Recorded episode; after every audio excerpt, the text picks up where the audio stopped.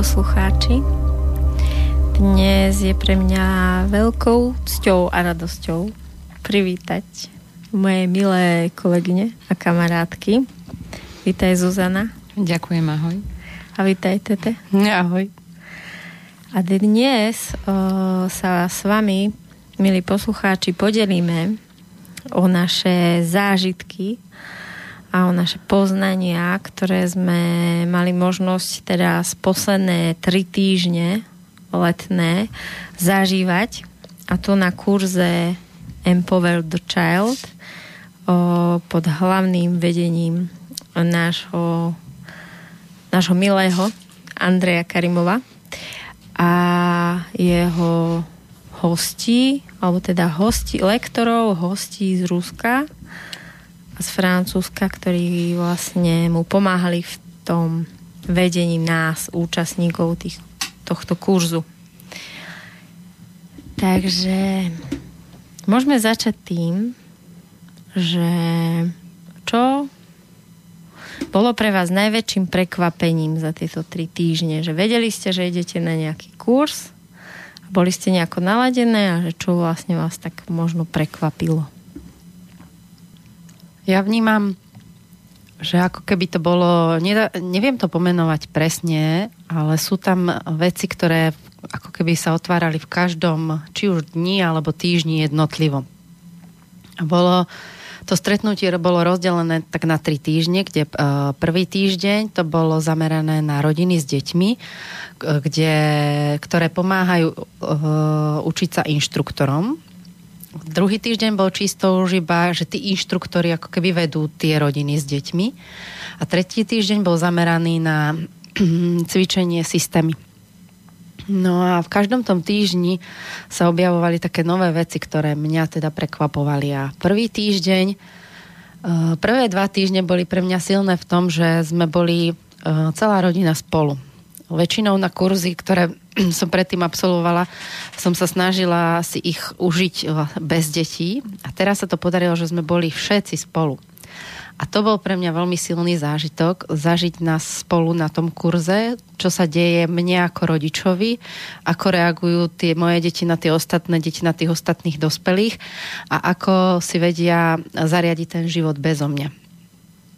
Takže to bolo také asi naj, najvýznamnejšie tá oblasť, že pozorovať seba a svoje deti v tých prvých dvoch týždňoch.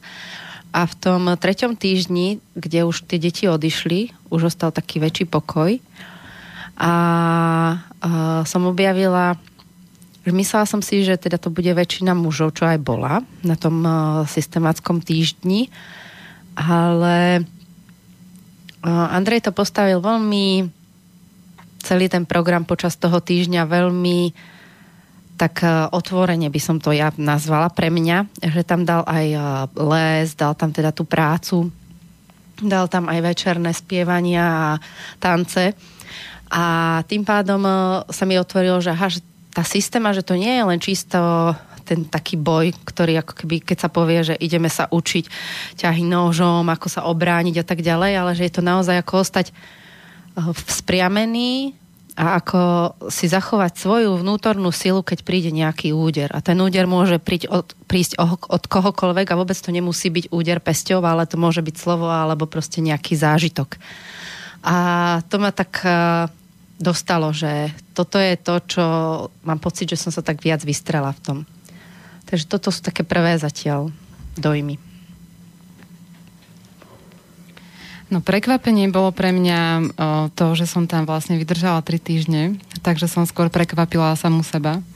A to, čo prichádzalo zvonku, o, ja som teda ako išla tam s takou dôverou, že sa nestane nič, o, čo by akoby nemalo svoj zámer. Takže som vedela, že všetko, čo sa bude diať, o, sa deje za nejakým účelom. Takže som bola taká otvorená tomu, čo všetkým tým príležitostiam, ktoré tam vlastne Andrej nachystá. A ja som to mala trošku také uh, akoby priam opačné s Terezou, lebo ja som tam viacej bola tak sama so sebou a s tými ostatnými účastníkmi, že som tam vlastne bola sama a mala som len so sebou dceru. Takže som mala tam veľký priestor na to, aby som pozorovala, že čo so mnou všetky tie situácie robia a uh, mohla som sa venovať sama sebe v kontexte tej celej skupiny. Takže pre mňa to bolo veľmi také akoby také liečivé zároveň.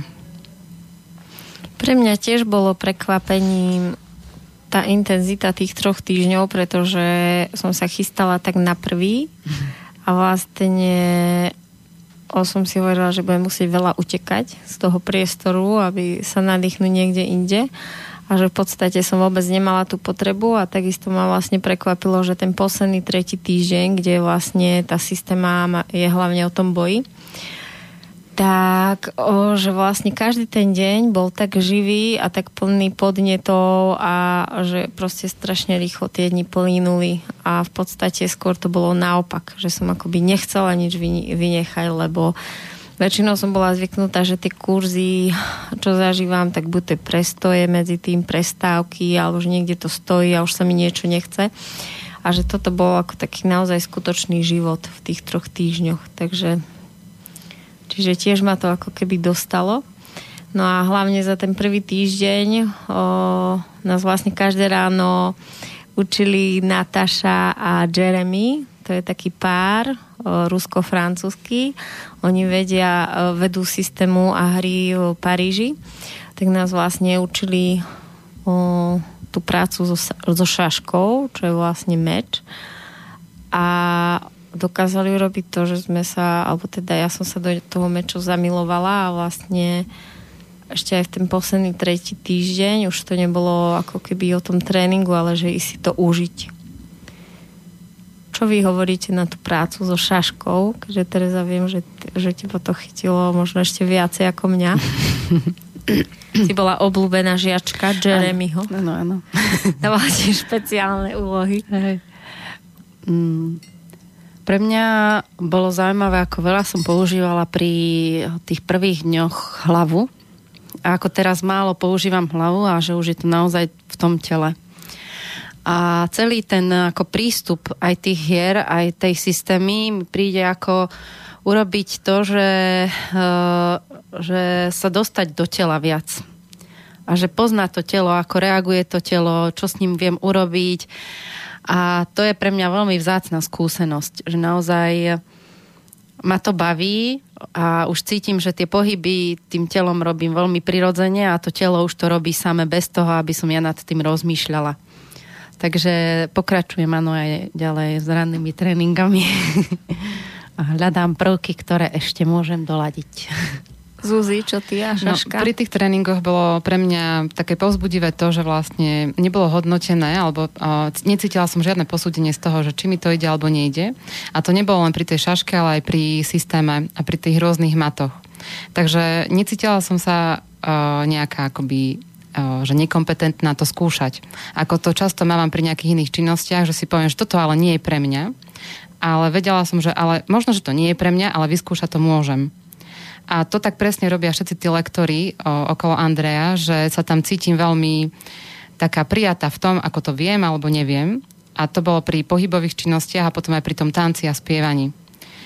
A pri tej šaške to bolo presne, ako vraví Tereza, že, že najprv som sa veľmi sústredila na to, že či to, ako to mám spraviť, ale počas tých troch týždňov sa akoby ten krč tak rozpúšťal a už som ju držala tak ľahko. A ja som si aj prvý týždeň kúpila drevenú šašku, a po týždni mi vlastne Nataša ju vymenila za kovovú. A teraz, keď som chytila tú drevenú do ruky, tak som cítila, že to je akoby len nejaká hračkárska a že to malo celkom rýchly progres tým pádom. A tak sa teším, keď mi príde tá kovová a budem môcť trénovať. Hm. No, ja by som sa ešte chcela spýtať, že o, ako by ste, lebo hej, že ja keby, že nepoznám Andreja a nevidím vlastne, aj keď som Andreja videla robiť s tou šaškou, nič mi to nehovorilo. A potom prišla o nejaký čas vlastne Nataša a zažila som ženu, ktorá vlastne robí niečo s, t- s tým mečom. A zrazu ma to úplne chytilo a až naozaj až teraz po tých dvoch týždenných tréningoch môžem povedať, že je to pre mňa niečo fascinujúce, úžasné. A že čo by ste ako keby tým ľuďom zvonku o tom povedať, prečo by nejaká žena mala chytiť do ruky nejaký meč, na čo je to je? No ja som kedysi nerozumela tomu spojeniu, že bojové umenie že ako to umenie môže súvisiť s bojom. Ale to som teraz videla, že naozaj, keď som sa pozerala aj videá, alebo som videla teda ju na, naživo, ako narába s tou šaškou, tak to bolo ako veľmi estetické. Vôbec nešlo o to, že dokáže s tou šaškou niečo rozseknúť, čo ani nie je účelom tých cvičení ale že naozaj ako dokáže prepájať tie hemisféry, že si vlastne s tou šaškou vie koordinovať, o, ako sa narába s telom, lebo tam je dôležité vlastne držanie správne toho tela a neustály pohyb tela v tej rovnovážnej polohe.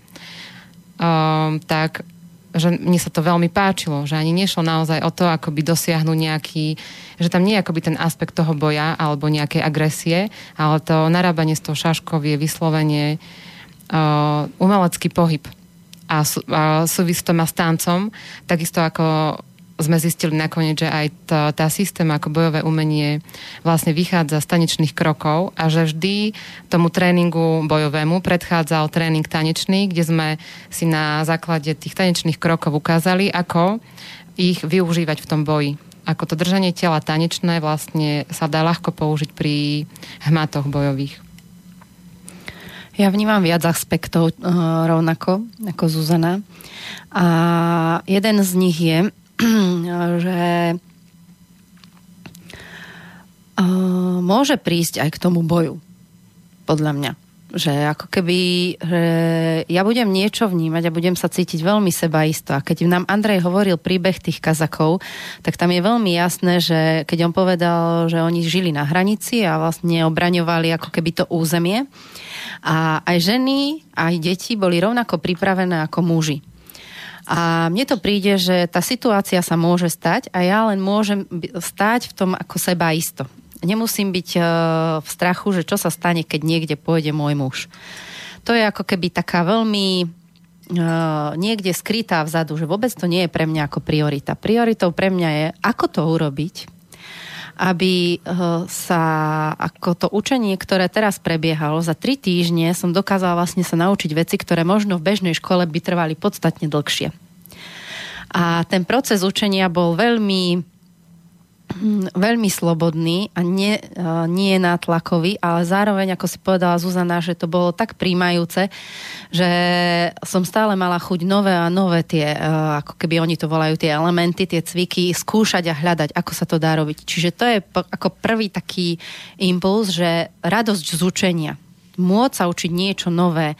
To už, či to bolo bojové umenie, či to bola šaška, to už ako keby s tým, e, to už sú druhotné veci, ale celkovo v tomto princípe je, môžem sa učiť niečo nové, môžem sa spoznávať v, tých, v tom pohybe, zisťovať, e, že aha, že keď e, stojím, tak to nejde tak, ako keď začnem kráčať, že keď stojím, tak mi to naozaj pripomína odpoveď pred tabuľou.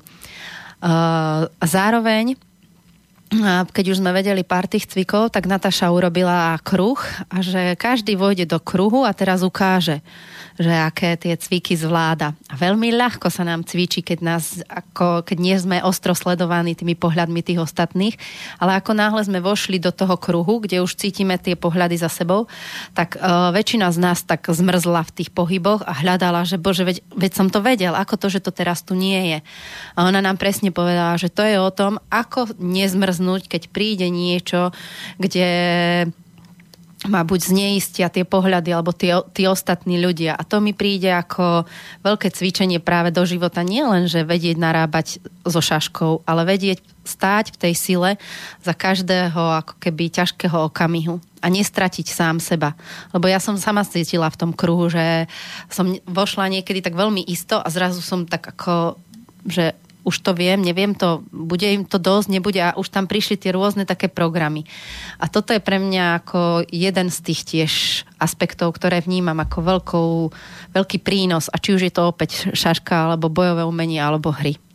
Alebo spev. Alebo, no tak spev bol pre mňa ako fascinujúce stretnutie zažiť Alinu a Ivana, kde moje spievanie sa tak ako hľadám v tom sama, tú seba dôveru a seba istotu. A tu som cítila, že že môžem spievať s Alinou. No kým prejdeme na spev, tak ja by som ešte chcela povedať o tej šaške, že je to presne Zuzi, ako si povedala, ako taký tanec. A ja vlastne, okrem toho, že som učiteľ, som terapeut a stále viac a viac prichádzam na to, že len tá duševná terapia alebo tá cesta do podvedomia o, nestačí a že vlastne všetko máme uložené v tom tele a že vlastne keď chceme v našom živote niečo zmeniť, tak nestačí len zmeniť to myslenie, ale treba vlastne niečo robiť s tým telom. A si myslím, že jeden z tých skvelých spôsobov, jeden zo skvelých spôsobov je presne o, táto práca buď so šaškou alebo s bičom, s nagajkou, kde vlastne najviac tých blokov o, máme uložených v kluboch v bedrových, v pleciach, v chrbte, v, vo svaloch, v zadku, na bokoch. A že vlastne, keď sa chceme alebo chcete naučiť tú prácu, s tým mečom, tak je najdôležitejšie pri tom práca s tými bokmi a vlastne s, ho, s hornou časťou hrudníka. Takže, takže vlastne, keď chceme čokoľvek spraviť s tou šaškou, tak potrebujeme mať neustále v pohybe naše bedrá, naše nohy, naše telo a tým pádom, m, presne ako si hovorila, to prepájanie hemisfér a vlastne čistenie tých energetických polí v tele, tak o, má veľký vplyv alebo môže veľmi silno doplniť tú prácu akoby duševnú alebo tú psychickú. No a naozaj, keď to chytí ešte žena do ruky, tak to môže byť veľmi, ladné, veľmi ladné a naozaj to umenie. O, tak poďme teda k tomu spevu. Že my vlastne v podstate všetky, každá na tej svojej úrovni objavujeme alebo znovu prinášame spev do našich životov, zároveň do našej školy.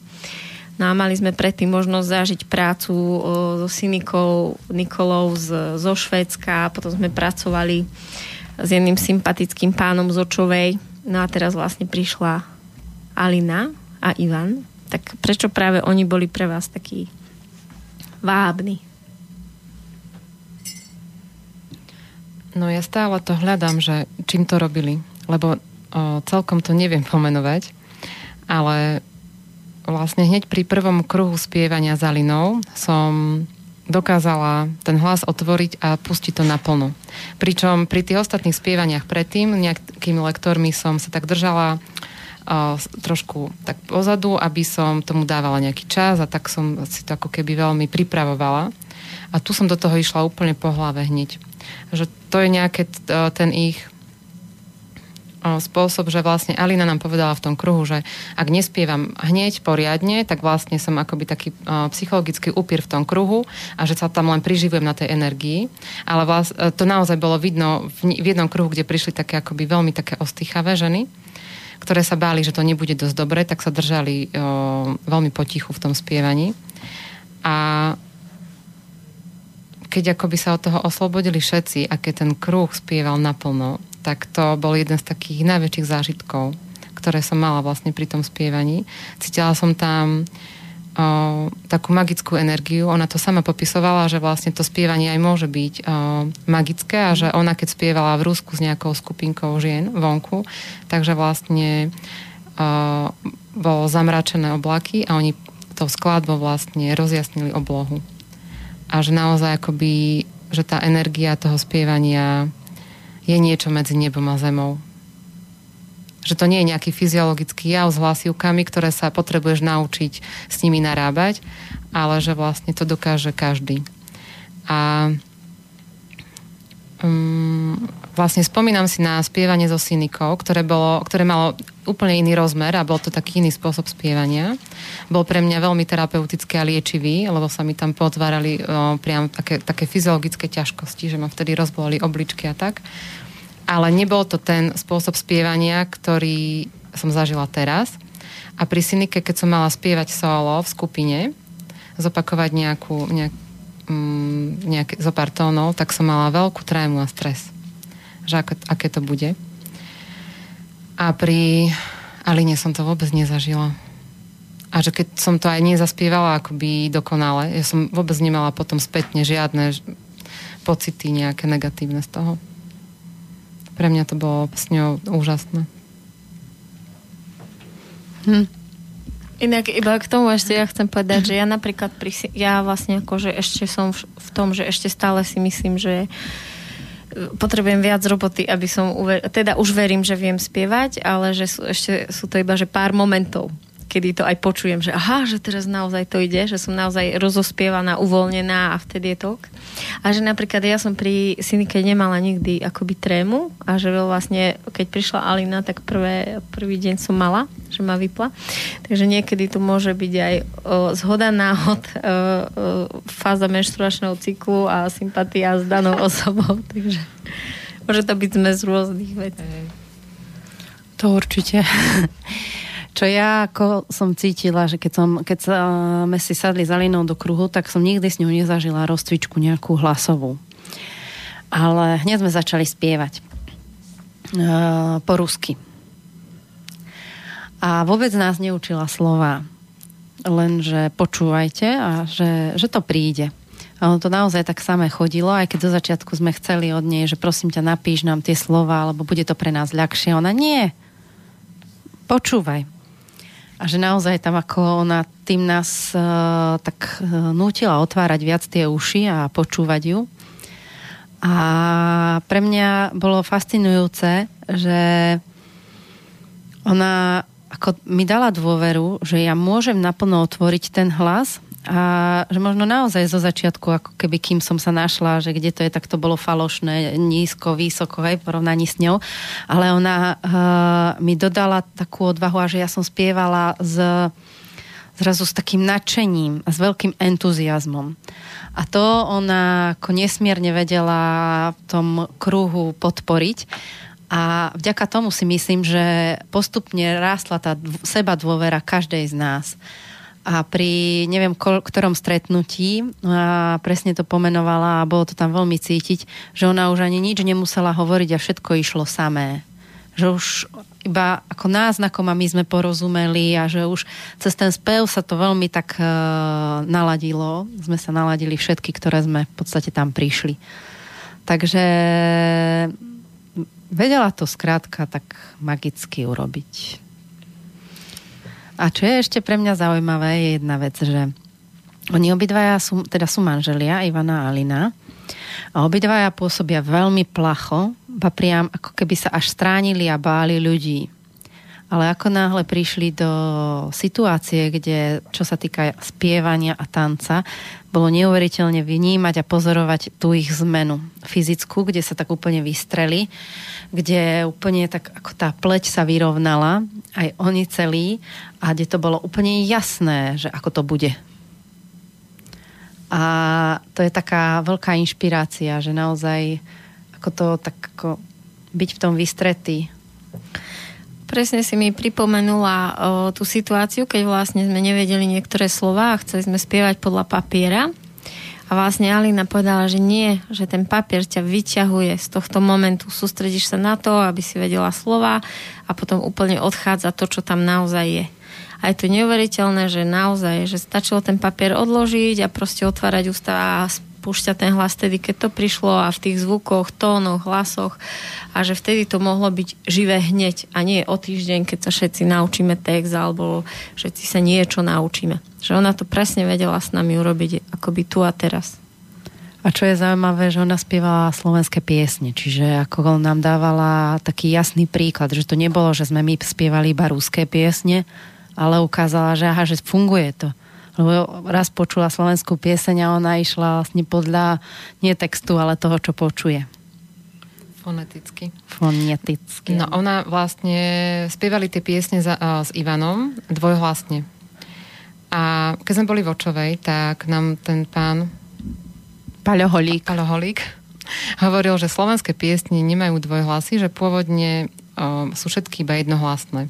A keď to počul Andrej, si raz pamätám, mu to vravel, myslím Aleš, tak o, on povedal, že jemu sa to nezdá, že to je veľmi zvláštne, že by slovenské piesne mali byť jednohlasné, ale že naozaj som hľadala teraz piesne na dvojhlas a celkom sa neviem ako mm-hmm. dopátrať. A to je na tých ruských piesniach krásne, ten dvojhlas, lebo tam to vlastne nie je, že len o oktávu vyššie ideš, ale že on má ako inú melódiu. Áno tak sú nádherné tie piesne. Tak uh, rozmýšľam, čo ideme spievať.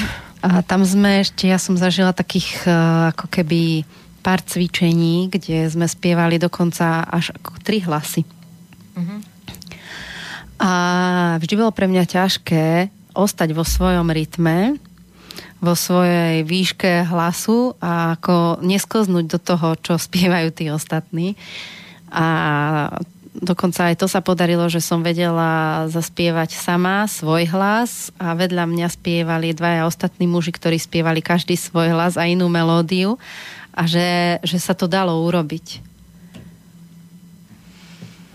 A že to je vlastne tá sila toho, keď ľudia, ktorí si mysleli, že nebudú nikdy spievať, zrazu môžu a zrazu sme takí pánmi alebo čarodejníkmi svojho života, že zrazu to nie je, že kresliť môžu len vyvolení a spievať iná vyvolená skupina a robiť s telom iná vyvolená, ale že ja ako človek môžem robiť všetko, čokoľvek, len vlastne sa tomu akoby treba postaviť.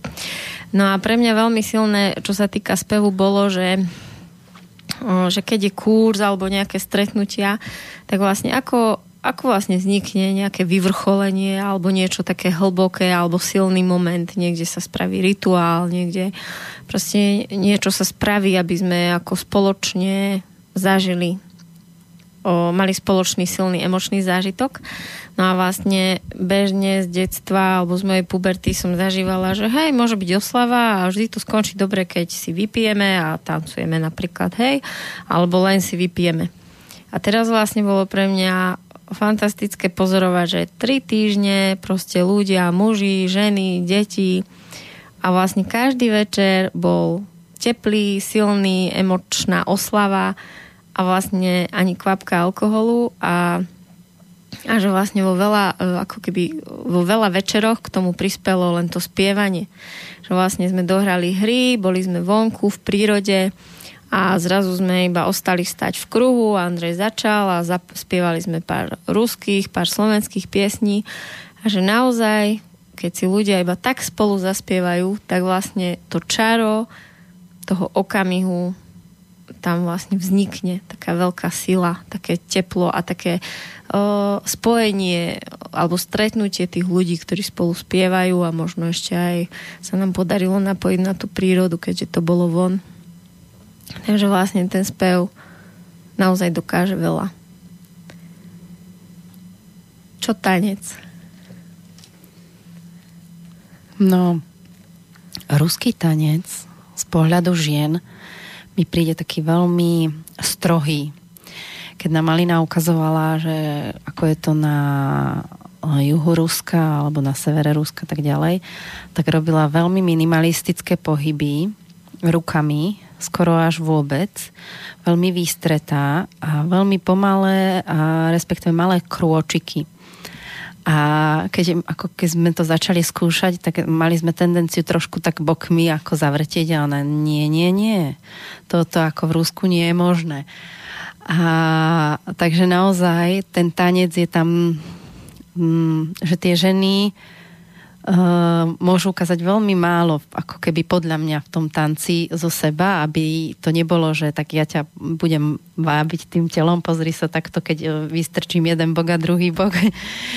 Takže to, ako, to bolo pre mňa taká také, také prekvapenie. Až, ale hlavne, ako, že bola to zase zábava, že ona to vedela tak urobiť, že ten tanec uh, sa stal takou zábavou, napriek tomu, že tie pohyby boli veľmi minimalistické. Áno, ale uh, keď si vlastne spomeniem, ešte jedna Alina raz bola v škole, Ruska, ktorá takto tancovala, alebo keď si vlastne pozrieme Natašu, tak napriek tomu, že sú tie pohyby také úplne strohé, minimalistické a nie vôbec úplne vzdialené brušným tancom napríklad, tak vlastne cez ten pohľad a cez ten minimalistický po, pohyb sa dá naozaj e, očariť, okúzliť, vábiť, že je to až také umenie. No to zase je, že keď robí tie krôčiky, tak vyzerá ako keby bola na e, bežiacom páse alebo chodiacom páse, že v podstate to je, že ona iba stojí a niečo ju väzie. A len sa tak drží a tými rukami občas ako doľava, doprava. A očkami žmúrka. Hej. hej. A že no, to vie byť sexy. No ja, tak ako to. Hej. Ale závisí to asi od povahy tej tanečničky, lebo mne viac sedelo, keď prišla Julia s maďarskými tancami a vyhrnula si sukňu nad kolena a pustila, že to malo taký cigánsky nádych, hej. tak to ja som sa v tom cítila oveľa lepšie. Napriek tomu, že som si užila aj tie ruské tance, ale toto by mi bolo také bližšie tomu naturelu. Takže to asi závisí od povahy. No to bolo zaujímavé, lebo tance vlastne tiež vedli dva páry, Alina a Ivan a Oleg a Nataša, uh, Oleg a Julia a uh, že naozaj v tých maďarských to ona ako presne povedala, že to je taký ten nádych tých cigánskych a to zase te, tie ruské boli také ako stroj, ale muži sa tam ako vedeli veľmi vyšantiť. Ja neviem, či si spomínate na ten záverečný spoločný uh, tanečný, ako keby som to povedala, až uh, nie rituál, proste také veľké tanečné predstavenie tak tam si myslím, že s tými šatkami my ženy sme mohli si tak ako celkom dopriať a tí muži teda urobili celkom slušné tanečné kúsky. To som aj ja vlastne chcela spomenúť, že o, sme zažili taký tanec, kde vlastne o, ženy a muži sme sa spojili a je to vlastne, že ženy o, si držia svoje miesto a vlastne muži sa striedajú v tom kruhu, kde ženy vlastne zo začiatku sú také cudné, len tak to, tým šatočkom kývajú a sa tak usmievajú a vlastne cieľom toho muža, keď príde k tej žene, je upútať ju. No a vlastne možno až rozosmiať, ako keby získať si ju. No je to veľmi taká psychologická až sociálna úloha, pretože veľa mužov, boli tam naozaj z rôznych krajín muži a bol tam jeden veľký sympatiák Rakúšan, uh, Siegfried sa volal. Hmm. Bol to taký vysoký fešák, trochu sa podobal na Georgia Michaela. A vlastne keď prišiel uh, ku mne, alebo keď som si všímala, ako tancoval slobodne, tak sebavedomo a aké kúsky tam vlastne vystrajal, ako si to užíval, tak som si myslela, že je to parketový lev. A potom vlastne v nedelu na kruhu povedal, že keď prišiel na tento kurz a že mal tancovať v kruhu pred mužmi, tak to bolo pre ňo nepredstaviteľné. No a keď sa povedalo, že má tancovať ešte pred ženami z očí v oči, takže to bola taká malá smrť Takže vlastne naozaj o, sa mu podarilo sa otvoriť a že vlastne dokázal sa s tým spojiť. A takisto aj môj muž, aj viacero mužov som počula hovoriť o tom, aké je pre nich ťažké prísť pred ženu, pred cudziu ženu, tancovať je vlastne z očí v oči a improvizovať. Že je to pre nich veľmi také odhalujúce, kde musia ukázať naozaj, kde je ich sila. A že to bolo veľmi zaujímavé aj pre nás ženy, aj vlastne pre tých mužov sa tak odhaliť v tom kruhu. No a vznikla tam obrovská energia, nádherný prúd, radosti, smiechu, ako veľmi silný, by som podala, taký sociálny zážitok. Ty si to ako Zuzi prežívala? Ty si prišla ešte, nie? Sa mi zdá. Ja som prišla tak ku koncu. Vy ste mali všetky krásne sukne a šaty. Ja som mm-hmm. prišla v kraťakoch špinavá od popola. Od ohňa. Hej, ale hej, bolo to veľmi pekné a vlastne keď som prišla, tak vy už ste boli v tom prúde a celá tá tlupa detí so mnou, sme si tam tak sadli a sme čumeli na vás otvorenými ústami. Najprv som sa nevedela vynadívať, že aký ste krásni v tom, ako to užívate a tie deti naozaj, uh, ich to veľmi zaujímalo a pozorne sledovali. Pričom predtým, keď sme vstúpili do budovy, tak som ich upozornila, že všetci ich rodičia teraz majú vlastnú činnosť, ja som nevedela, čo presne robíte a že aby, aby vás nechali tak, a že išli si po svojom. Ale keď som videla, že oni naozaj sú zaujaté tým, ako tancujete, tak ja som ich v tom nechala, že je to v poriadku že tam ostali. A potom som sa už rada aj pridala k vám a tie deti naďalej pozerali až do konca a že myslím si, že nemohli vidieť nič krajšie ako svojich rodičov a vôbec dospelých, ktorí sa vedia takto radovať z tanca. A ja som sa tiež rada do toho pridala. Hej. Ja v podstate považujem tanec za spev za veľmi intimnú vec. A vlastne Andrejovi a spolu s tým prostredím a s tými ostatnými ľuďmi sa podarilo urobiť tú vec, že som sa tam cítila veľmi bezpečne. Že ja môžem ukázať tú skutočnú tvár v tanci, skutočnú tvár v speve a že môžem dať zo seba maximum a ako keby je to v poriadku, čo sa stane, čo príde, ako to urobím. A to je veľmi taká vzácný, vzácný moment pre mňa. Presne ako sme hovorili o tom, tan- o tom speve, že je ťažké sa odhaliť, je ťažké uveriť, že môžem spievať po tých blokoch z detstva, ako je ťažké sa prejaviť naplno cez tie ústa, tak pre veľa ľudí je veľmi ťažké sa prejaviť v tom tanci. Stále vlastne na tieto kurzy chodia aj ľudia, ktorí prídu a povedia, že no ja nemám vzťah k tancu a že zatriezva vlastne je to pre mňa veľmi ťažké. A v podstate všetko, čo tam robíme, či už spievame, tancujeme alebo bojujeme, tak je to presne o tom oslobodení tela a sa prejaviť. Začať proste niečo so sebou robiť a začať naozaj sa vedieť, hýbať, spievať, bojovať, tancovať uvoľnenie a v spojení so sebou. Čiže ja by som toto všetko, čo sa vlastne tam deje, nazvala, že je to ako keby meditácia zameraná na to v činnosti byť v kontakte so sebou.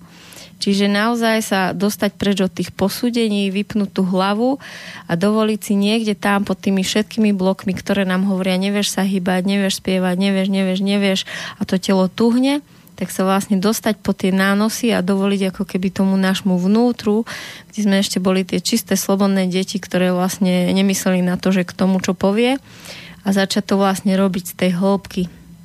A to je vlastne potom veľmi silný prenos aj do reálneho života. Že niekto sa pýta, že na čo by som ja mal tu behať na hrách v telocvični, dorobiť tie kolečka, prečo by som ja tu mal tancovať, prečo by som mal spievať. A je to naozaj tak, že keď my si dovolíme sa uvoľniť v týchto veciach, tak zrazu prídeme do toho života a zrazu to už máme. Už to tam je. Ja vnímam z tohto, tohto stretnutia takú jednu veľmi zásadnú vec pre mňa. Tá je, že naozaj či už hry, či už tanec, spev, alebo stretnutia s ľuďmi len tak, e, alebo to bojové umenie, e, ukáže tie moje programy a ukáže tých mojich drakov vo mne. Veľmi jasno. A je ako keby na mňa rozhodnúť sa, že čo ja s tým budem robiť. Dokonca aj tí ľudia okolo vidíme a vidia uh, tú podstatu ako keby moju. A čo ja vnímam je, že nie všetci sme pripravení sa pozrieť na svojich drakov a na, to, uh, na tie naše slabé, slabé miesta. A tieto tri týždne ma tak ako podporili v tom, že to je v poriadku, že ešte nie som pripravená vidieť niektorých drakov alebo niečo s nimi urobiť. Niekedy je už len ako keby dôležitý moment, aha, že sú tu, že si ich pomenujem. Ešte nie, som, nemám kapacitu s nimi niečo urobiť. Takže ako keby ja vnímam, že nie všetci ešte sme v pozícii vidieť tie kvality toho, čo nám prinášajú tieto veci, keď sa my rozprávame už o nich a že ja považujem, že to je v poriadku. Na druhej strane vnímam, že, že je to niekedy ako keby pre nich ťažké pozrieť sa ako to vnímame, ako keby my, ktorí už uh, sme pripravení možno sa pozrieť na tých drakov viac ako niektorí iní. Takže je to len také pre mňa, že môžeme byť dve skupiny. Ja tam ale vidím, že niekde v detstve sa stane to, kedy prestaneme tancovať a spievať, lebo to sú také základné prejavy deti, že spievajú prirodzene, hneď ako vedia hovoriť, možno skôr. A tam pohyb, a tanec ako pohyb je úplne ten najprirodzenejší pohyb.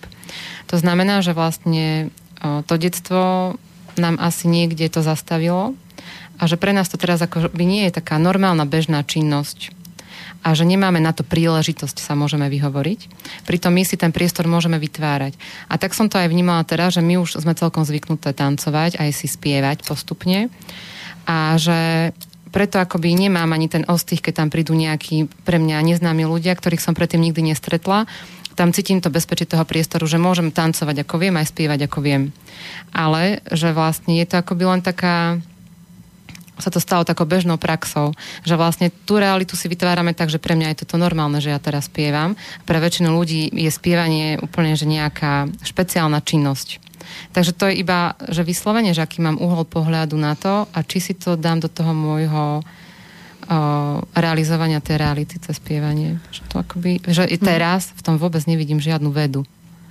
Ja som si ako keby toto všimla na jednom postrehu a to bolo, uh, sme, sme tak písali svoje zážitky o tom, ako prežívame tie dni a čo sa deje, či už uh, nám z pohľadu rodičov alebo vlastne celkovo účastníkov kurzu.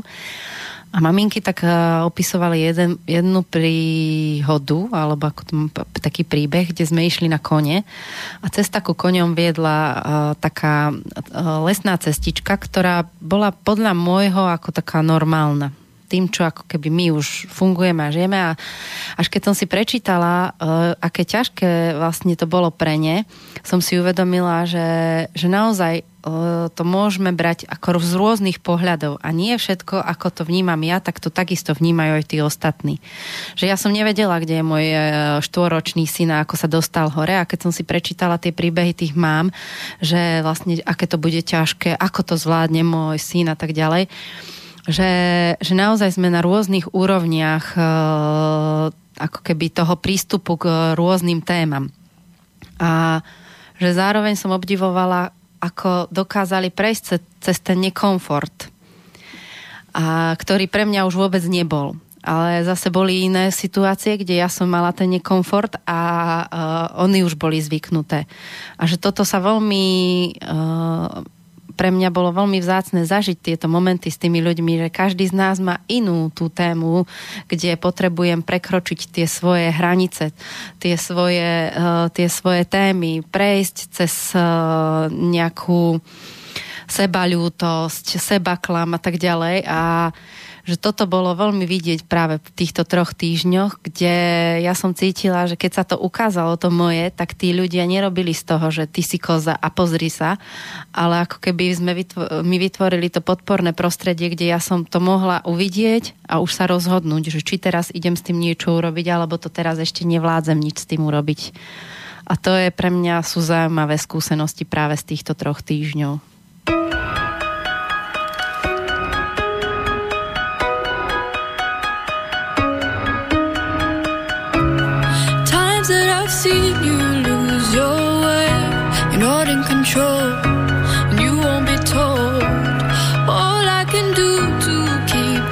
say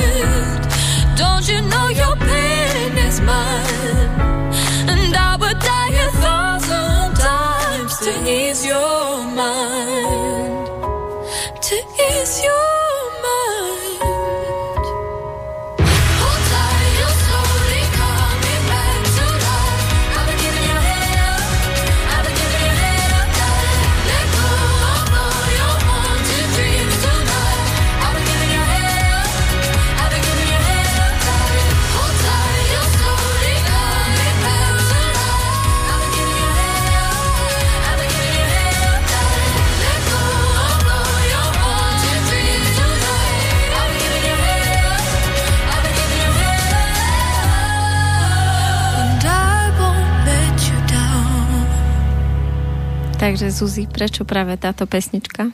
Prečo si ju vybrala? Toto je pesnička tohto leta. Som ju videla naživo na pohode, tak som si na ňu spomenula. A, a máme ju v aute a stále si ju spievame s mojou Tereskou. Že chcela by som sa ešte vrátiť k téme tých drakov, že čo to vlastne sú tí draci? Hm.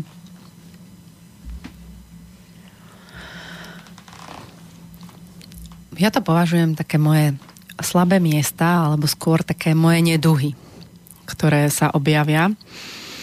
Moje, mm, kde mám pre, prekročiť nejakú moju hranicu komfortu a to zaukáže, že aha, že tak nebude to také ľahké. Moje témy, súvisiace či už so vzťahmi alebo z, v podstate hlavne so mnou samou. Mm-hmm. Ja by som to presne si tiež nazvala, že brzdiace témy. Niečo, čo v živote ma brzdí, lebo nemôžem ísť napríklad niekde na dovolenku, lebo moja téma je strach z cestovania alebo nemôžem to alebo to, lebo moja téma je. Čiže väčšinou sú to strachy alebo nejaké klapky, ktoré istým spôsobom vymedzujú, kadiaľ ja vlastne môžem tým životom kráčať. Takže vlastne stretnúť sa s tým drakom je ako keby stretnúť sa z oči v oči nejakej svojej slabosti, nejakému svojmu obmedzeniu, nejakému svojmu strachu. No a keďže vlastne niektorí z nás zažili v detstve, že keď ukázali nejakú slabosť, tak buď boli nemilovaní alebo potrestaní a zažili, že nie je možné to už zmeniť, tak potom sa ako keby žije ťažšie, pretože keď príde tu v dospelosti na toto miesto, kde zrazu uvidí, že tu je ten môj strach alebo to temné miesto, ktorému sa treba pozrieť do očí a niečo s tým spraviť, tak tá panika a ten strach je tak veľký, že sú schopní urobiť čokoľvek, prevrátiť aj ostatný svet na ruby, len aby to nevyšlo na povrch, že tu je tá ich téma. Alebo len, aby s tým nemuseli nič spraviť, tak sú schopní aj veľa spáliť. Len, aby vlastne nemuseli čeliť tej svojej téme. Že ešte aj to sa môže stať niekedy. Mne sa páči tá metafora draka práve pri tom, lebo okrem toho, že to je brzdiaca téma, tak zároveň to môže byť téma, ktorú keď prekonáš a skrotíš toho draka, tak ťa posunie niekde. Takže ten drak je taký ambivalentný, že na jednej strane je nebezpečný a môžeš sa ho báť a radšej sa mu chceš vyhnúť, alebo potom sa mu môžeš akoby, môžeš mu čeliť, sa na neho pozrieť a môžeš byť s ním priateľ, alebo mm, môžeš z neho urobiť akoby ten nástroj toho, čo ťa niekde zase posunie ďalej, keď prekonáš tú ťažkosť v tom. Presne tak, že ja to vnímam veľmi podobne, že aha, že už len pripustiť si a povedať nahlas, že takto to je, je niekedy ako keby už ten uh, veľký úspech. A teraz ako to je v Game of Thrones. Však Daenerys má svojich troch drakov a dokáže s nimi práve už fungovať. len dvoch. No, tak hej. No a dračia nevesta si našla muža draka, ktorý bol raz drakom a raz krásnym mužom. Že ako keby je dobré vedieť, že oni sú súčasťou nášho života a oni na jednej strane, keď e, sa vieme pozrieť na ne, tak e, vedia ten život posunúť do veľmi uh, až takých výšin. Hej. Inak uh, je veľmi silné to, že keď tých drakov nechceme vidieť, alebo ich nevidíme, tak ešte viac vedú náš život tam, kam chcú oni. Takže je naozaj ako keby kľúčové, že keď v tom živote chceme niečo zmeniť, tak je dobre si o, si to uvedomiť, že každý nás má nejakých drakov alebo každý nás má to svoje temné ja a že jednoducho či už o tom vieme alebo nevieme, že tam je, tak ono si tam žije svoj život. A čím viac o ňom nevieme, tým viac s nami pracuje tajne a ani nemusíme vedieť, že koľko veľa vecí za nás rozhodlo to, tie naše strachy mm. a to naše temné ja. A že čím skôr na ňo začneme svietiť a po, sa, začneme sa mu pozerať do očí, tým viac budeme vedome v tom, keď práve začne v našom živote úradovať a budeme mu vedieť povedať, že teraz nie, alebo teraz takto.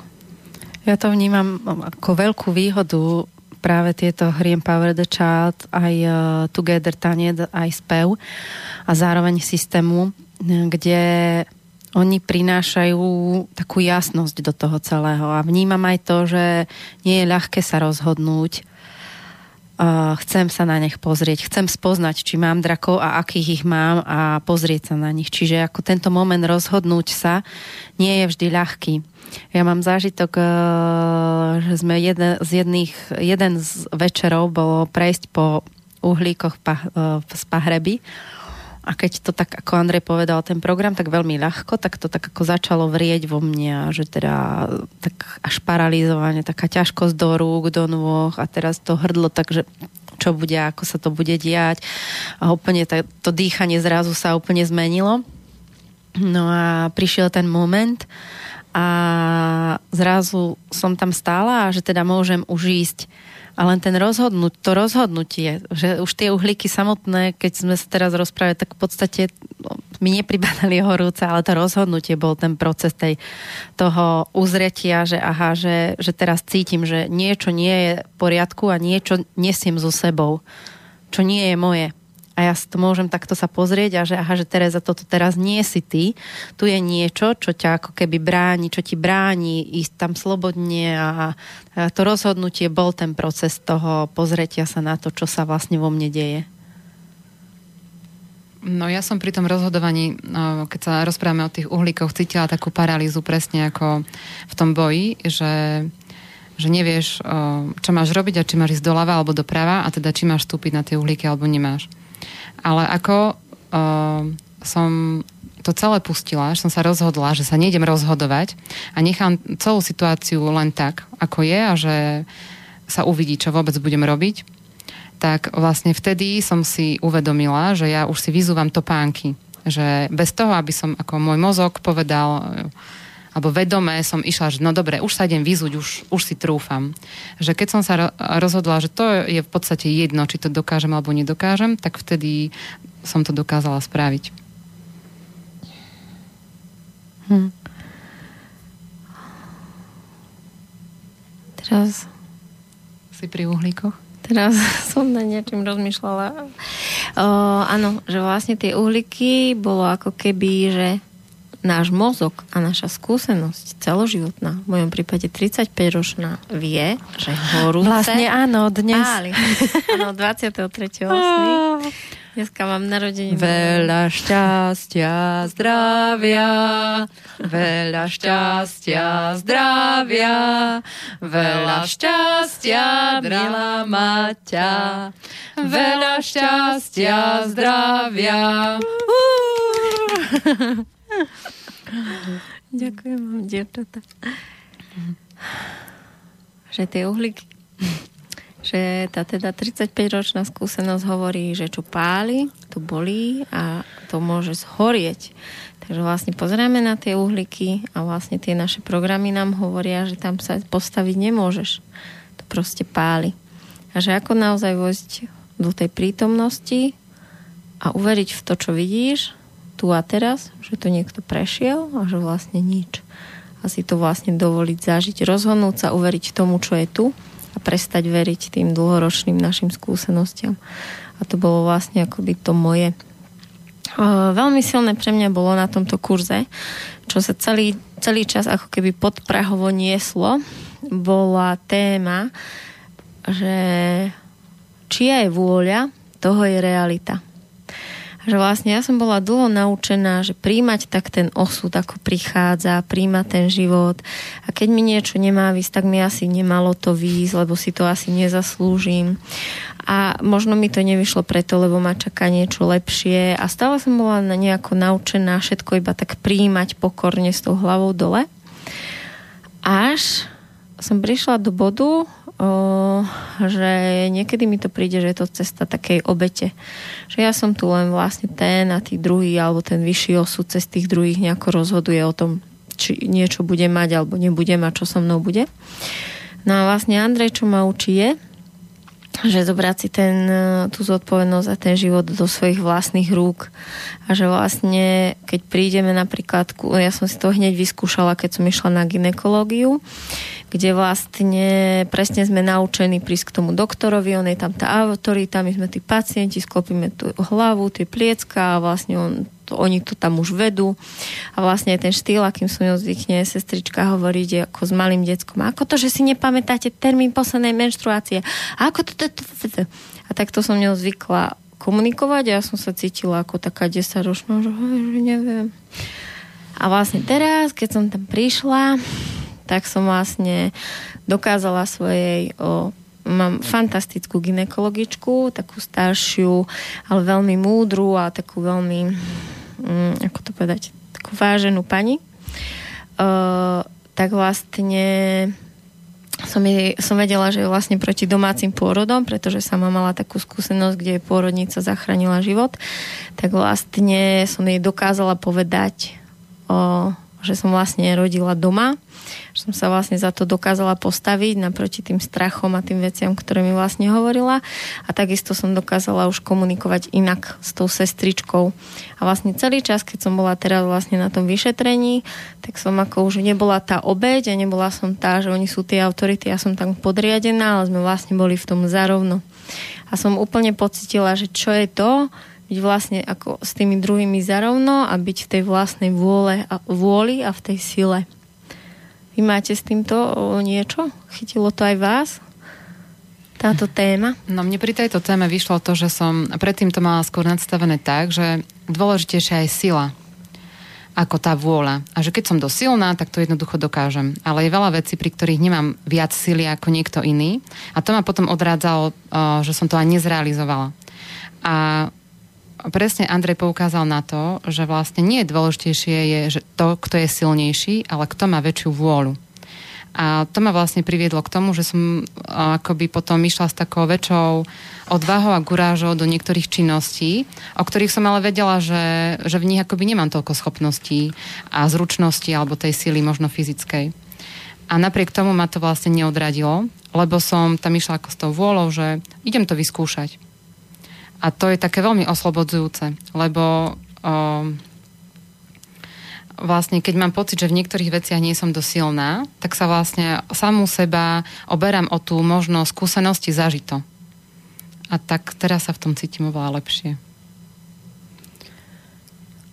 A ako keby poukázal pre mňa veľmi tak dôležitý moment, že naozaj v súčasnej spoločnosti je to nastavené ako keby, ty si napísala o tom veľmi pekný uh, článok na Facebooku Empower the Child Zuzana, ktorý, že tá spoločnosť si ako keby zamieňa tú silu za vôľu. A že keď človek ako keby je, že ukáže, že niečo naozaj chce, tak že to už bereme, že to je ten nátlak, on používa silu a že z toho tak až zľakneme. Doslova zrobíme ako keby z tých ľudí až taký postrach. Až tyranov by som povedala súčasná spoločnosť, kde no ako si to dovolil, ako si to dovolila. A mne sa páčila vlastne skúsenosť, ktorú hovorila Gabika Andrejová žena, ktorá je už e, v podstate vo vysokom štádiu tehotenstva, prišla do, pôrod, e, do ambulancie ginekologickej a hovorí, že teda ide so mnou aj manžel. No nie, on ostane von. A ona hovorí, áno, buď ide so mnou, alebo odchádzam. A že zrazu ako keby všetko mohlo byť inak. Že tie pravidlá, ktoré tá spoločnosť má nastavené, v tej chvíli bolo ich schopné prekročiť. A to je taký veľmi inšpirujúci moment pre mňa, že nemusí to byť vždy, že ona bude ako keby tou silou a že naozaj, ale ona iba ukázala, že takto to bude, že ja to chcem teraz takto. Povedala to veľmi pokojným hlasom, veľmi ale jasne kde bolo všetkým jasné, že naozaj, ak teraz ten manžel nebude spolu s ňou, tak ona pôjde preč. Ale ako to je iba, že môžeme si vybrať toto alebo toto. A ona si vybrala túto cestu a uh, vlastne išlo to, že nemusela prijať, že musí to byť takto. A to mám pocit, že je pre mňa že môžem, môžem si ja povedať, že takto to môže byť. Nemusí to vždy byť príjmané, ale že nemusím sa cítiť ja, že robím niečo ako keby zlé, kde ako vnímam, že to tak je, že keď už chcem ísť proti nejakému pravidlu, keď už chcem niečo ako keby zaužívané porušiť, tak už, sa, už prídu tie Presne pohľady. Tak. Už sa cítime vinní, mm. že chceme presadiť niečo, čo v tú chvíľu je pre nás dôležité. Chcem ešte o vám, milí posluchači, povedať, že ak máte chuť, tak vlastne na Facebooku, na stránke Empowered Shield si môžete nájsť veľa takých úvah, esejí, článkov, kde vlastne písali ľudia, ktorí niečo zažili za tieto t- tri týždne. Nejaké svoje premeny a silné momenty, veľmi inšpirujúce články.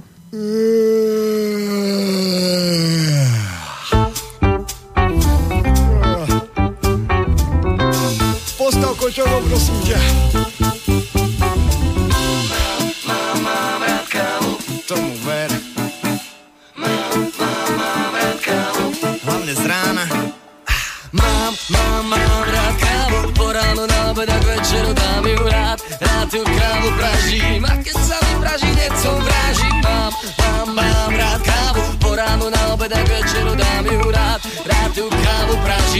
Keď sa vypraží, som vrážim. Mm a tá vôňa kávy Asociujú sa mi pri nej hlavne pávy Iné zvery, lúky a voňavé kery Nude vrelo smelo poboskám čelo Lebo nuda je nuda a káva je káva A táto káva ťa spáli a gláva Hneď z rána, prosím pána Čo? Prosím pána, kde mám to koťoko? Mám, mám, mám rád kávu Po ráno na obed a večeru dám ju rád Rád tú kávu pražím A keď sa vypraží, hneď som vrážim Mám, ráno na obed a večeru dám ju rád rád tú kávu pražím A keď sa vypražím, hneď som vrážim hm, Asi budem kavárenský typ, dám si kávu a napíšem hit. Už sem z tej kávy tuším poťa dlane. Som riadne haj, už čakám, keď spadnem Spadnem na zem a dám si ďalšiu kávu. Myslíš trávu? Nie, myslím kávu. Kalabáš plním sladkou arabikou. Myslíš afganikou? Nie arabikou. Mám, mám, mám rád kávu. Po ránu na obed a večeru dám ju rád Rád tú kávu pražím A keď sa vypraží, hneď som vrážim Mám, mám, mám rád kávu Po ránu na obed a večeru dám ju rád. Rád tú kávu pražím A keď sa vypraží, hneď som vrážim Hneď som vráži Kde? Hneď som vráži Aha. Hneď som vráži Švap, švap, šubidu, Swing time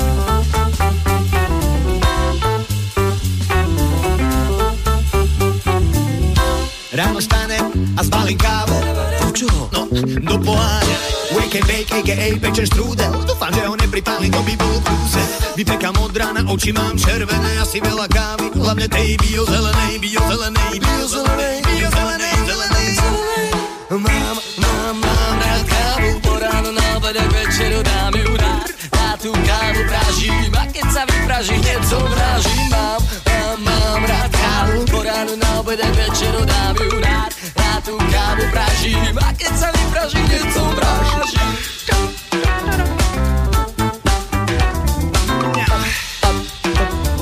Dobrá kávička. Tak Tete, ty si si dala zahrať kávu. Áno. Nie je to asi len o tom, že miluješ kávu. Nie. Uh, Medial Banana som spoznala toto leto na hudobnom festivale Sitno Blues. Zažila som prvýkrát festival Sitno Blues na Počúvadlianskom jazere na amfiteátri a si sa stanem uh, súčasťou, respektíve ten festival súčasťou mojich letných dní. Uh, celkovo Banská štiavnica a Počúvadlianské jazero má pre mňa zvláštnu charizmu. Neviem povedať, čím to je, ale... Ja by som vedela. ale je to, je to ako veľmi silné a to, ako to tam... Zažila som e, teraz viac koncertov, napríklad aj skupiny Corben Dallas a aj oni boli na Sitno Blues. Potom som ich zažila vlastne toto leto dvakrát a to v Štiavnici. A tá Štiavnica celé to vystúpenie tak podporí, že tam tak si a sa to tak premieľa že naozaj aj Medial Banána ma oslovili. Asi ich púšťam, vás budím deti ním každé ráno. Oh. Tak už kávu majú celkom aj deti zažitú. Tak e, keď sme pri deťoch, tak poďme na... Mm, o čom by som teda ešte chcela hovoriť, sú hry. Andrejové hry, ktoré vlastne priniesol k nám. Podstate sme prišli na to, my sme sa dlhé roky hrávali intu hry v našej škole. Teraz sme sa začali hrať Karimovové hry. Iniciačné. Iniciačné hry. A teraz sme mali naši kamaráti zo zvolená uh, doniesli svojich hostí. Bola to uh, taká staršia pani, Um, oni vlastne povedali, že tá pani je pre nich niečo ako keď je per album v školstve, tak táto pani bola uh, niečo ako per album v škôlke. Vy neviete, ako sa volala? Vurtila. Vurtila so svojou dcérou. Alessandrou. Alessandrou. A vlastne to sú ženy, ktoré... Uh, keď sa na nich pozriete, tak tam vidíte tú intuitívnu pedagogiku, tú valdorskú vôňu. A oni vlastne zažili no oni vlastne ani nezažili hry, ale oni zažili vlastne ten bojový týždeň, tieto jemné, no, jemné ženy, také valdorské, vlastne zažili e, týždeň, keď už naozaj tam boli hlavne tí chlapí, zažili tam nejaké spievanie, nejaké tance a vlastne povedali, že o, je to pre nich o, to, ten istý princíp, ako vlastne v tej intuitívnej pedagogike. O, takže vlastne Uh, presne sme aj my našli obrovské prepojenie tých intuitívnych hier a iniciačných hier. No a vlastne chcem, aby sme o tom teraz chvíľu hovorili a vlastne pri týchto hrách sa aj otvára taká veľmi živá téma, najmä prvých dvoch týždňov, kde boli ešte rodiny a to je téma, keď dieťa kráľuje v rodine. Hm. No, Takže niečo o tých hrách. Čo je tam pre vás to silné? Alebo slabé? Uh, ako keby pre mňa zásadná úloha je vojsť do hier bez očakávaní na deti svoje. Že ja tam idem sama za seba a deti môžu ísť samé za seba. A tie staršie dve do toho vchádzali ľahko. A vlastne ten tretí, eh, bolo pre neho veľmi ťažké vojsť do tých hier. A čo ja vnímam je, že on už je naozaj zvyknutý tým, že je v tej trojici, ktoré uh, mám s prvým mužom, najmladší, je zvyknutý dominovať v situáciách. A tie hry ukazujú častokrát, že tam sa stierajú tieto rozdiely a tam nie je schopný ovládať tie situácie a ovládať tých ľudí, čo robí veľmi rád a veľmi ľahko v bežnom živote. A preto bolo pre neho ako až smrteľné vojsť do hier, kde som si povedala, že teda prvý týždeň dám tomu čas a môže sa zašívať. A druhý týždeň, druhý týždeň som ako do toho uh, ho potlačila a prišli naozaj, že sa pokakal alebo že začal, začal teplotovať jeden večer. Ale, a to je všetko, to sú všetky tie čistiace procesy, kde on nie je schopný proste veliť situáciám a napriek tomu sme my dospeli mu ako keby to dovolili. Až, prišli, až sme prišli tam, že naozaj on vládne tým situáciám, kde sú babky, detkovia, Takže som veľmi rada, že tieto dva týždne mohli prebehnúť, lebo vnímam, eh, eh, že bol v eh, prostredí, ktoré pozná, keďže tam chodí do škôlky a tie procesy mohli nastať až po viacerých dňoch. U detí, ktoré prišli do neznámeho prostredia, tie procesy prišli podstatne skôr. A tak aj u neho to bolo. A u neho je to veľmi teda výrazné, toto kráľovanie. Ale veľmi mi v tom pomohol vlastne môj muž, že ja som sa ako keby stiahla vtedy, keď prichádzali tie jeho procesy počas tých hier a vďaka tomu vedel cez to prejsť a vchádzať do tých hier postupne že už síce prišiel, že budú hry a ja, že budú. A už keď prišiel ten proces, tak už tam išiel úplne inak ako tie prvé dni. Takže ako to je zatiaľ? No tým, že ale on je v takom veku ešte, kedy nemá uzatvorené tie modely správania, ano. takže ešte je formovateľný v tom, na rozdiel vlastne od môjho syna, ktorý už je vo veku, kedy o, to má už ako keby celkom uzavreté a už sa to dalo nejako preliečovať postupne.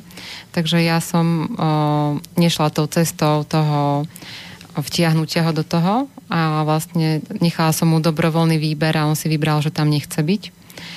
A pričom ale dcera 6-ročná táto um, si užívala, že ani neviem, kedy tam bola, kedy nebola, niekedy som si uvedomila, že sa tam hrá, niekedy som spätne vedela, že robila niečo iné. A, takže ja som tam ako keby um, si užívala tú hru sama v sebe a s tými ostatnými. Pričom ale um, okrem toho, že som sa tomu tešila a zažívala som radosť pri tej hre, tak som um, si to sledovala aj ako, ako ten dospelý a skôr ako už aj učiteľ a sledovala som tie procesy ostatných detí a tie vzťahy s rodičmi a nahliadala som na to uh, tak aj občas akoby um, ako to nazvať, diagnosticky, alebo mm-hmm. tak som v tom hľadala, že čo, čo za tým tí deti majú za tým ich správaním. A vlastne to nás mm, v podstate aj Andrej učí, ako sa na tie situácie pozerá, na tie reakcie detí a že čo sa s tým dá ešte robiť, alebo nedá podľa veku dieťaťa aj. A to je s Andreom také mm, pre mňa zaujímavé, že on, keď tie hry sa dejú, nech ich ktokoľvek vedie, či sme to už boli my, alebo aj iní lektori, ktorí si to mohli vyskúšať, tak on e, poukazoval na nejaké možnosti, ako to robiť inak, pričom to akoby nenazýval chybami, že necítili sme v tom vinu, že to nerobíme správne, ale zároveň nám ukázal, že ako to ešte môžeme robiť inak, že sme sa v tom vedeli posúvať a e, tým zvyšovať kvalitu tej hry aj pre tie deti, aj pre nás dospelých. No, pre mňa ako pre matku, tak je to, že ten mladší ide s tou ľahkosťou do hier a ten starší sa proste tam nejde, lebo je pohodlnejšie tam neísť a potom vlastne takisto som dva dní mu dovolila sa zašívať a na tretí som povedala, že ideš a išiel a hral sa a vlastne zažil veľa silných momentov, kde keď som ho videla, aký je šťastný, tak som si hovorila, že bože, dobre, že som ho potlačila a som si zase len pripomenula, že sú momenty, kedy treba za dieťa rozhodnúť a pomôcť mu proste tie strachy prekročiť a nenechávať na ňo tú zodpovednosť. No ale o, to, čo je pre mňa na tých hrách najfascinujúcejšie, je, že sa hrajú ženy matky, hrajú sa muži otcovia a hrajú sa deti. A že keď vlastne vidím tých mužov, na tých hrách, tých silných nejakých podnikateľov, aj robotníkov alebo akýchkoľvek proste mužov. Mužov, ktorí, niekedy tam príde muž, ktorý je tam iba na deň, lebo prišiel za ženou a proste vidieť, ako do toho vnikne a proste sa v tom uvoľní. Že vidieť mužov v tejto polohe, v hrách s deťmi, alebo mužov pri speve, alebo mužov pri tanci, alebo mužov proste týchto činnostiach, tak úplne cítim, ako sa niečo v mojom mozgu láme. Ja som moj, z môjho detstva všetkých mužov, tých vysokých mojich stríkov, môjho oca, ktorých som obdivovala, tak som videla buď pri zabíjačke, alebo vlastne pri pití, na oslavách a vlastne ešte pri chystaní dreva u Starkej. No a musím povedať, že to bolo pre mňa veľmi zrušujúce vidieť, keď aspoň chystali to drevo, ale okrem toho naozaj neboli veľa momentov, kde by som mohla k ním zhliadať, ako že robia niečo. Že vlastne vždy to pitie vyzeralo, že to je asi niečo strašne také dôležité, lebo tam sa vlastne rozprávali a boli v tom prúdení. Takže pre mňa teraz, keď vidím tých veľkých mužov, o serióznych, dospelých, ako sa vlastne hrajú s tými deťmi, ako spievajú, tancujú, bojujú, je nesmierne vzrušujúce a nesmierne to vo mne proste niečo láme z toho detstva. Že vlastne to môže byť tá hra s deťmi taká dôležitá, že oni odídu z tej kancelárie a prídu sa zahrať s tými deťmi. No a vlastne pozorovať, ako vlastne tí muži nesú, nesú papek ponad rieku, ktorá je vytvorená zo žien, ktoré štípajú deti, ktoré sa vlastne držia na tom papeku a tí muži ich prenášajú ponad túto rieku. Alebo ako tie deti padajú do tých, sil, do tých silných rúk tých mužov. Ako tam s nimi behajú. Je to pre mňa dá sa povedať, že taká slasť, lebo ako keby sama si uvedomujem, že čo to tým mojim deťom môže do tej budúcnosti priniesť. Koľky, ja som to napísala na Facebook, tak tý, taký status, že koľky z nás sme zažili takúto pozornosť dospelých v detstve. Že buď sme to zažili, keď nás karhali, keď nám niečo dôležité od nás chceli, alebo možno 5 minút slávy pri torte, keď nám zablahoželali, hej, taký hlbší pohľad do očí. A to bolo vlastne všetko a že vlastne môcť zažiť a vykúpať sa v tej pozornosti tých silných dospelých žien a mužov pri tých hrách môže byť pre tie deti naozaj také veľmi podporné, že tí dospelí nás vidia a sú tu vlastne s nami. Ja by som chcela v tej súvislosti, že si spomenula Waldorf, a tie dve hostky, ktoré boli na kurze, tak tam je ale ten akoby m, zásadný rozdiel v tom, že oni, ten Valdor vlastne nevyužíva hru ako bezpečný priestor na kontakt s dieťaťom a že dospelý je tam za dospelého, ktorý robí nejakú činnosť a dieťa sa k nemu pridá. Pričom hra je aj tieto kozácké hry sú presne založené na tej pozornosti dospelého dieťaťu. Že tam dochádza ku kontaktu, psychickému aj fyzickému a že sa môžeš vlastne priblížiť a vlastne zažiť priam taký intimný priestor v tom zblížení sa. A pre mňa je ten priestor veľmi vzácný a ja som rada, že vlastne máme teraz také široko, široké spektrum tých hier, ktoré môžeme na toto stretnutie sa dospelo s dieťaťom využívať. Keď hovoríš o dospelom, tak ja si veľmi vážim momenty Andreja, keď zastaví hru a poukáže práve aj tak liečivo na nás dospelých, že teraz nie si muž alebo žena, ale teraz máš ten model rodiča. Že sa staráš, že ako to robíš, že, že tam máš niečo, že musíš urobiť. Mne to veľmi pomohlo, keď on opísal, že keď sme v tom modeli ako rodiča, ale to neznamená, že svojich detí, ale to môže byť, to je skrátka len model rodiča, že sa musím postarať a to je musím. A on to zastaví, že teraz sa to deje a mne to veľmi pomáha uzrieť, že práve v tých hrách tam nie sú rodičia, tam sú len tí dospelí. Tam sú dospelí, ktorí vytvárajú ten priestor spolu s tými deťmi a tam vzniká niečo spolu a že v súčasnej dobe je veľmi ako uh, ťažké vojsť s dieťaťom do fyzického kontaktu. A ja vidím, že tým deťom to veľmi chýba. Že tie deti úplne si žiadajú, aby ten dospelý prišiel a niečo s nimi fyzicky urobil. A tieto hry ich práve uh, prepájajú tú fyziku toho dieťaťa a tých dospelých.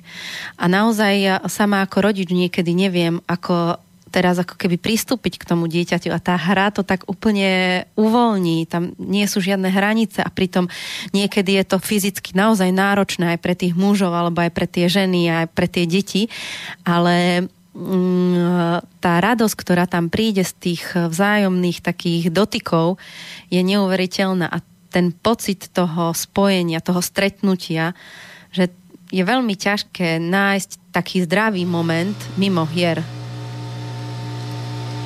tu máme nášho škriatka. Teraz, keď tak o tom hovoríš, tak o, som dostala ešte takú väčšiu chuť v škole. Mm, vlastne my máme taký vo výnimočných okamihoch sa nám podarí, že sa hráme aj s našimi školskými rodičmi, že bude to nejaký presne festival alebo kurz a tí školskí rodičia prídu, alebo pri vlastne slávnosti koncoročnej alebo poročnej vlastne niečo príde, čo vlastne závan tej hry. Takže mi prišla taká veľká chuť, že naozaj pozvať tých rodičov a možno, že zahrať si tieto hry aj s puberťakmi a že je to naozaj také veľmi cenné, tieto momenty. Uh, poďme ešte k tej téme o toho kráľovania tých detí. Um, na túto tému alebo na túto reláciu som už dostala viac takých víziev, že aby sme vlastne spravili on, na túto tému reláciu a čo najviac ju rozobrali, takže týmto vás chcem pozvať niekedy do mhm. budúcna, mm-hmm. aby sme venovali celú hodinu a pol téme, že čo to vlastne je, keď to dieťa kráľuje, prečo to vlastne vzniká, aké to môže mať tie následky. Tak viete k tomu niečo teraz ešte? Ja mám takú čerstvú skúsenosť, som volala s jednou známou, ktorá má ročné dieťa A chcela sa, sme sa rozprávali na tému pečenia a niečo chcela sa ma opýtať a sme debatovali, ale po chvíle potrebovala ukončiť hovor a povedala mi, že už zbadala aj dcera, že telefonuje a že teda musí končiť. A mne tak ako zabliklo, že vlastne o tom, či my dve sa porozprávame ako dospelé osoby, rozhodne ročné dieťa. Ja som to zrešpektovala, to je, ich vzťah je založený presne na tom, že to dieťa u nich doma kráľuje, takže vlastne sme skončili ten hovor. Ale to je vlastne akoby v súčasnej dobe úplne bežný model správania, ako to funguje vo vzťahu rodič-dieťa, že dieťa určí to, čo ten dospelý môže robiť.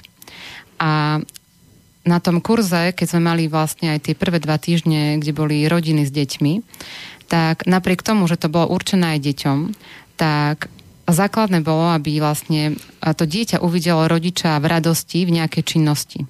A to mohlo byť teda hoci, čo to bola tá hra, spievanie, tanec, čokoľvek, ale to dieťa neurčovalo, či ten dospelý sa môže alebo nemôže hrať.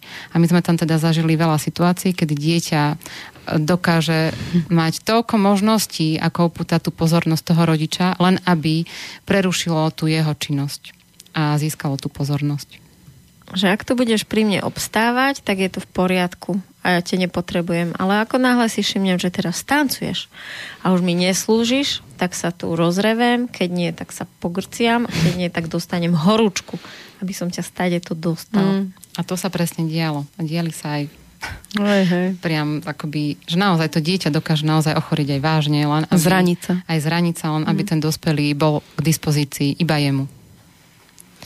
To je ale dobre vedieť, že to sú ešte ako mm, v nás žijú práve tie programy tej hyper, hyperstarostlivosti. A my naozaj niekedy dokážeme tých svojich príbuzných až prinútiť k tomu zraneniu alebo k tej chorobe, aby sme my mohli ten program náš naplňať. A mohli sme sa my starať. A my sme sa mohli starať. Takže že naozaj sa tak ako ukázalo všetkých možných programov a všetkých možných starostlivostiach a kráľovania naozaj veľmi veľa. Ono je to veľmi zaujímavé, že ako naozaj už od toho malého, od poročného bábetka dokáže to dieťa začať vládnuť a riadiť tú rodinu a vlastne ťaha to takto ďalej až vlastne hore a vlastne tí rodičia sú ako stále zúfalejšie a čím je vlastne to dieťa staršie, tým je akoby ťažšie mu ukázať, že, alebo, alebo prevziať teda to vedenie a ukázať mu, že sú tu vlastne dospelí, ktorí to riadia. My sme raz boli na takej prednáške a bol, bola tam taká rodinka, možno som to už spomínala a vlastne oni rozprávali o tom, že akí sú zúfali, lebo ich e, vlastne ešte ani nie ročné dievčatko vlastne im nedovolí dvom sa najesť, nedovolí im nikde ísť, proste všetko museli zrazu zmeniť v svojom živote, ale nič nerobia, iba sa vlastne starajú o toto maličké dievčatko a vlastne hovorím, že, že kde je? A on vlastne sa otočil a ukázali ju a ona vyzerala ako, ona mala také oči ako ten kocúr čižmák zo Šreka, hej, že vyzerala ako najkrajšie ňuňavé babetko na svete, že na ňu vidieť ako zmrašti len jedno obočičko, tak by ste spravili všetko, aby to neurobila. Takže vlastne je naozaj neuveriteľné, že ako vlastne tá láska nás dokáže zotročiť. A teraz ešte môžeme skúsiť o tom povedať, že že prečo vlastne by nám nemali tie deti vládnuť, okrem toho, že budeme my unavení a vyplutí. Však si to odtrpíme tých pár rokov a vyletia z hniezda.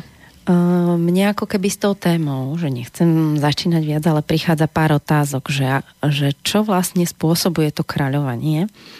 A tam mi príde, že ako je možné, že sme dopustili, že status uh, ženy, matky je oveľa, akože že vlastne je hrá prím v ter- teraz v súčasnej spoločnosti a to isté status nie je muž, ale otec. A že ak Uh, a tým pádom, keď som otec, dobrý otec a dobrá matka, tak vtedy som, až vtedy mám hodnotu. A je to, keď si to pozrieme, tú hierarchiu, tak ako rodič by som mal mať ako keby tú svoju hodnotu až niekde na štvrtom mieste. To znamená aj tie deti. Ale kde sme my? Kde som ja ako žena? Kde som ja ako muž? A to sú veci, ktoré možno o, môžeme o nich porozprávať viac, súvisia práve s tým, že dávame do popredia tie deti, aby o, sme my mohli vyniknúť ako tí rodičia.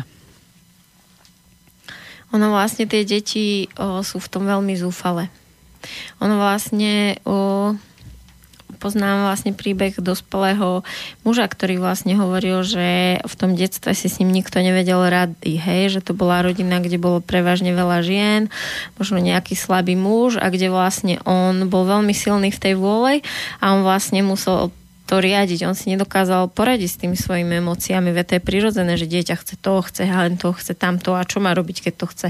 A keď vlastne nie je okolo neho nikto, kto by mu dal hranicu a povedal, rozhodol za ňo, tak to dieťa sa v tom stratí. Cíti sa v tom veľmi o, nekomfortne, cíti sa, že celá ťarcha je na ňo. Ono nevie, aké má následky za svedčiny. Ono nevie, čo bude, keď dostane to alebo to. A keď my vlastne tomu dieťaťu všetko umožníme, tak vlastne je oveľa viacej zaťažené tým všetkým, pretože sa ešte nedokáže akoby chrániť pred tým. No a vlastne sa to môže stať, že už sme v dospelí a vlastne už je trošku pozde, lebo vlastne už tam nikto okolo nie je. A je to zase len celé na nás. Takže vlastne je to veľmi ťažké niekedy najmä pre dievčata, ktoré sú tie princezničky, ktoré vlastne otec im všetko plní a zrazu vlastne prídu do tej dospelosti a sú veľmi prekvapené v tom vzťahu, že prečo im tie vzťahy stroskotávajú.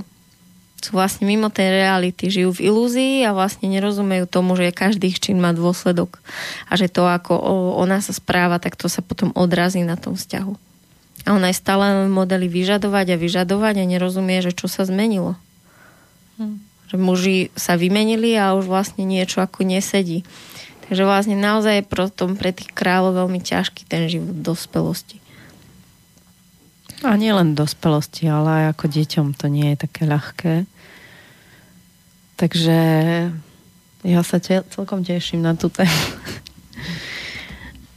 No ten ideálny priestor, ktorý sa snaží rodič vytvoriť, vlastne to dieťa tým vekom prichádza na to, čo je pre neho komfortné a ono potom má tie požiadavky veľmi konkrétne a vytvára si takú, taký ideálny svet, ktorý mu ale vlastne nevydrží navždy a vlastne to dieťa sa nedokáže rozvíjať, lebo prekonávaním prekážok práve sa tá osobnosť rozvíja.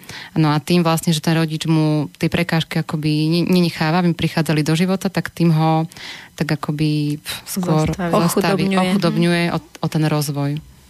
Ono je to presne zaujímavé, že zrazu má ten človek 20 a vlastne nemá dosť kompetencií, aby začal žiť, aby o, si našiel prácu alebo aby niečo stvoril, nejakú vlastnú činnosť alebo aby si založil rodinu, pretože vlastne zrazu je slobodný a teraz sa má začať všetko učiť, ale už je trošku pozde. A zmeškal ten celý čas, keď bol priestor tých trenažérov a ihrisie, kde si to vlastne mohol skúšať. Kto je, kým je, čo sa môže, čo sa nemôže, kde sú tie hranice, aby sa vlastne spoznal. Toto je veľmi časté u mužov a potom vlastne naozaj sa my ženy stiažujeme, že tí muži nemajú, nevedia, čo chcú, nemajú to svoje vnútorné vedenie. Ale vlastne nebolo im to dopriate v čase, keď to vlastne potrebovali si nájsť, objaviť. Mm. A my potom naplňame ten model ich matky a staráme sa o nich. Lebo čo s nimi potom? Tak vám ďakujem, devčatá. S radosťou. Do počutia. Ahojte. Táto relácia vznikla za podpory dobrovoľných príspevkov našich poslucháčov. I ty sa k ním môžeš pridať. Viac informácií nájdeš na www.slobodnyvysielac.sk Ďakujeme.